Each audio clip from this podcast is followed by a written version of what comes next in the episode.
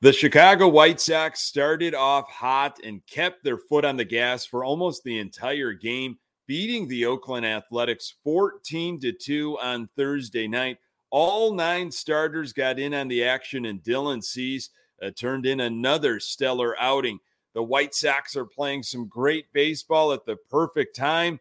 Don't stop now. You are Locked On White Sox, your daily Chicago White Sox podcast part of the Locked On Podcast Network. Your team every day.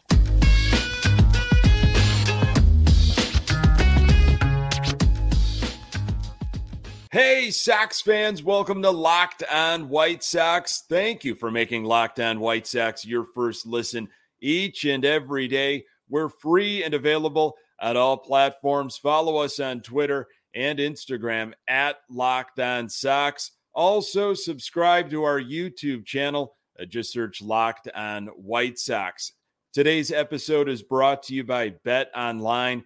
Bet Online has you covered this season with more props, odds, and lines than ever before. BetOnline, where the game starts.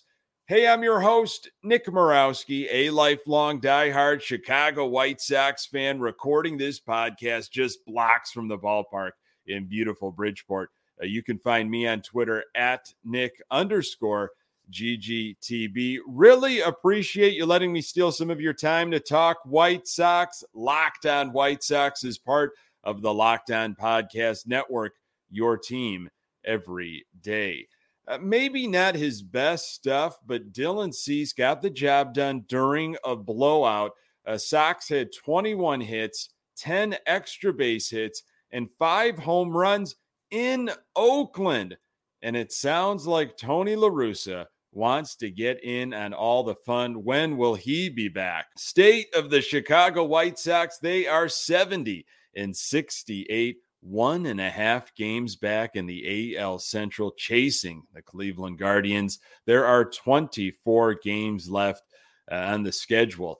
I don't know about you, but I was still buzzing about Wednesday's game against Seattle. What a comeback win that was. Wondering if the momentum from Seattle will carry over to Oakland. Here's what some of the players were saying about that big win uh, in Seattle. This was Elvis Andrus. Quote, especially the way the game started, uh, what they had on the mound, it shows the heart and resiliency of this team it was a huge win for this team. Now carry it to the next series, end quote.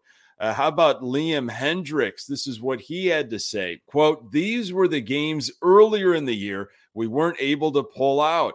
Uh, that's one thing we got going in this clubhouse right now. We're not backing down. We're not afraid to claw our way back and do that sort of stuff. It was a good team effort.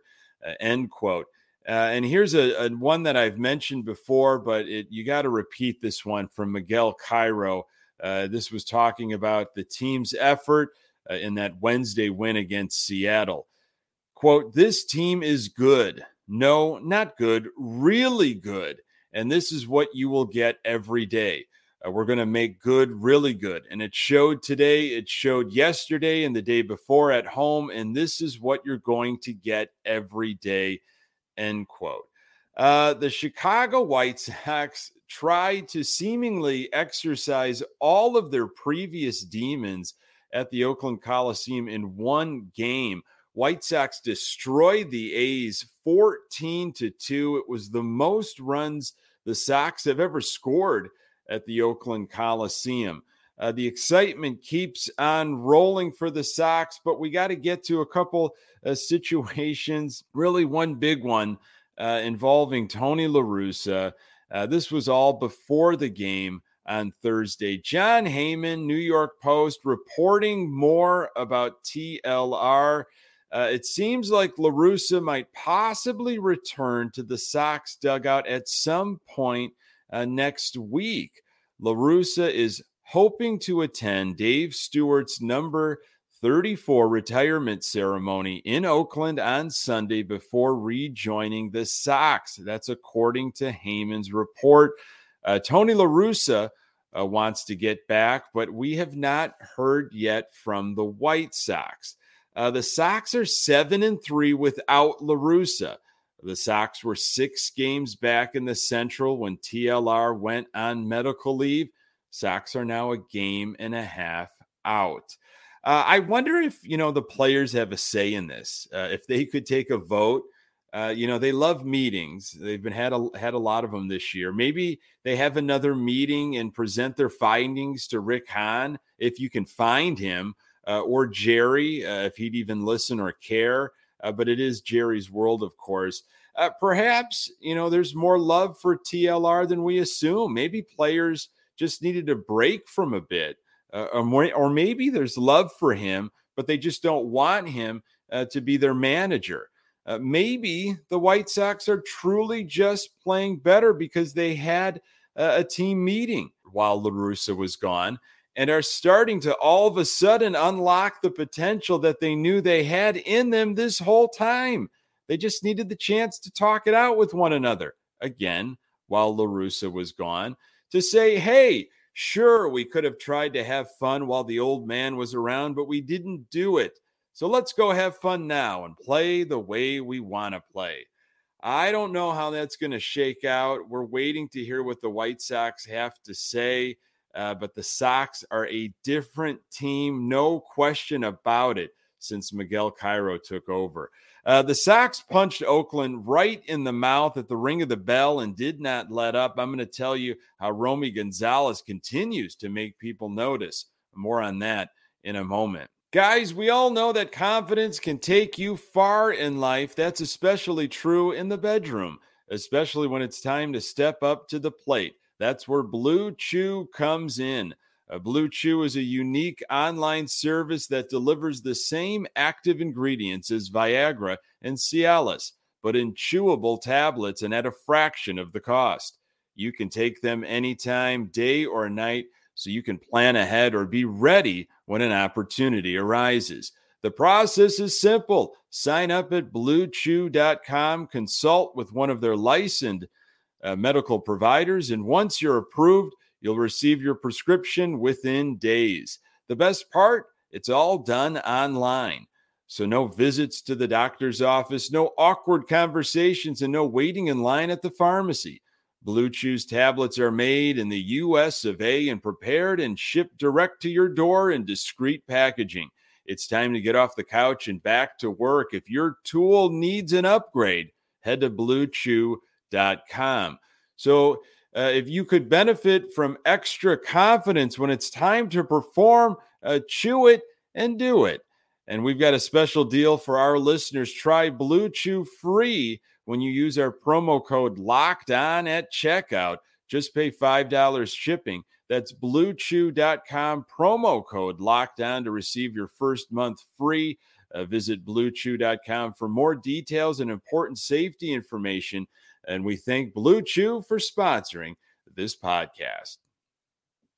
It was a homecoming for several players uh, on the White Sox, uh, going back to Oakland. Elvis Andrus, of course, uh, Liam Hendriks, Josh Harrison, Jake Diekman spent some time with the Oakland A's.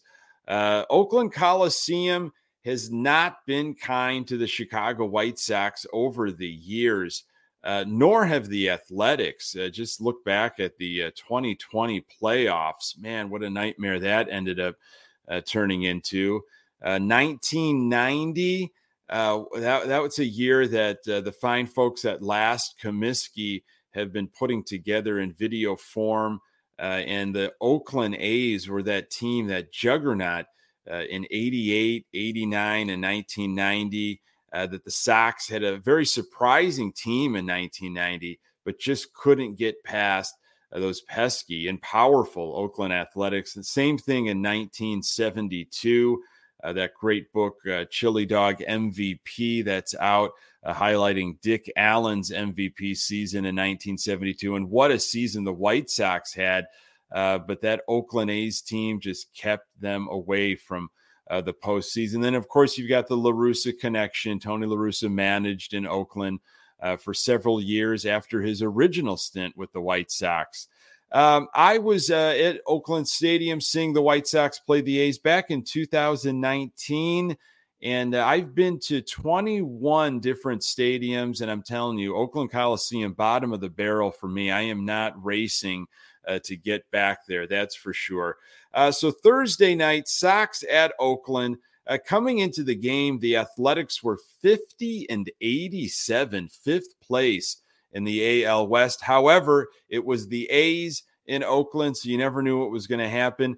Uh, we figured that out quickly, though, uh, as the A's were throwing left handed pitcher J.P. Sears. First inning, wow, what an inning. We've been waiting for one of these innings. Uh, and I love that it happened in Oakland. Elvis Andrus leadoff home run, quickly one nothing Sox. Yoan Moncada follows suit, back to back home runs for the White Sox to start the game, two nothing Sox. Abreu uh, ripped a single, the third hit of the inning. Uh, just an outstanding way to start for the Sox, especially after that big, big win uh, in Seattle. How many times have we seen the Sox uh, have this huge win and then go quietly the next game? Uh, I thought it was very important. Plus, it was the first game of the series. That has been difficult for the White Sox this year, not under Miguel Cairo.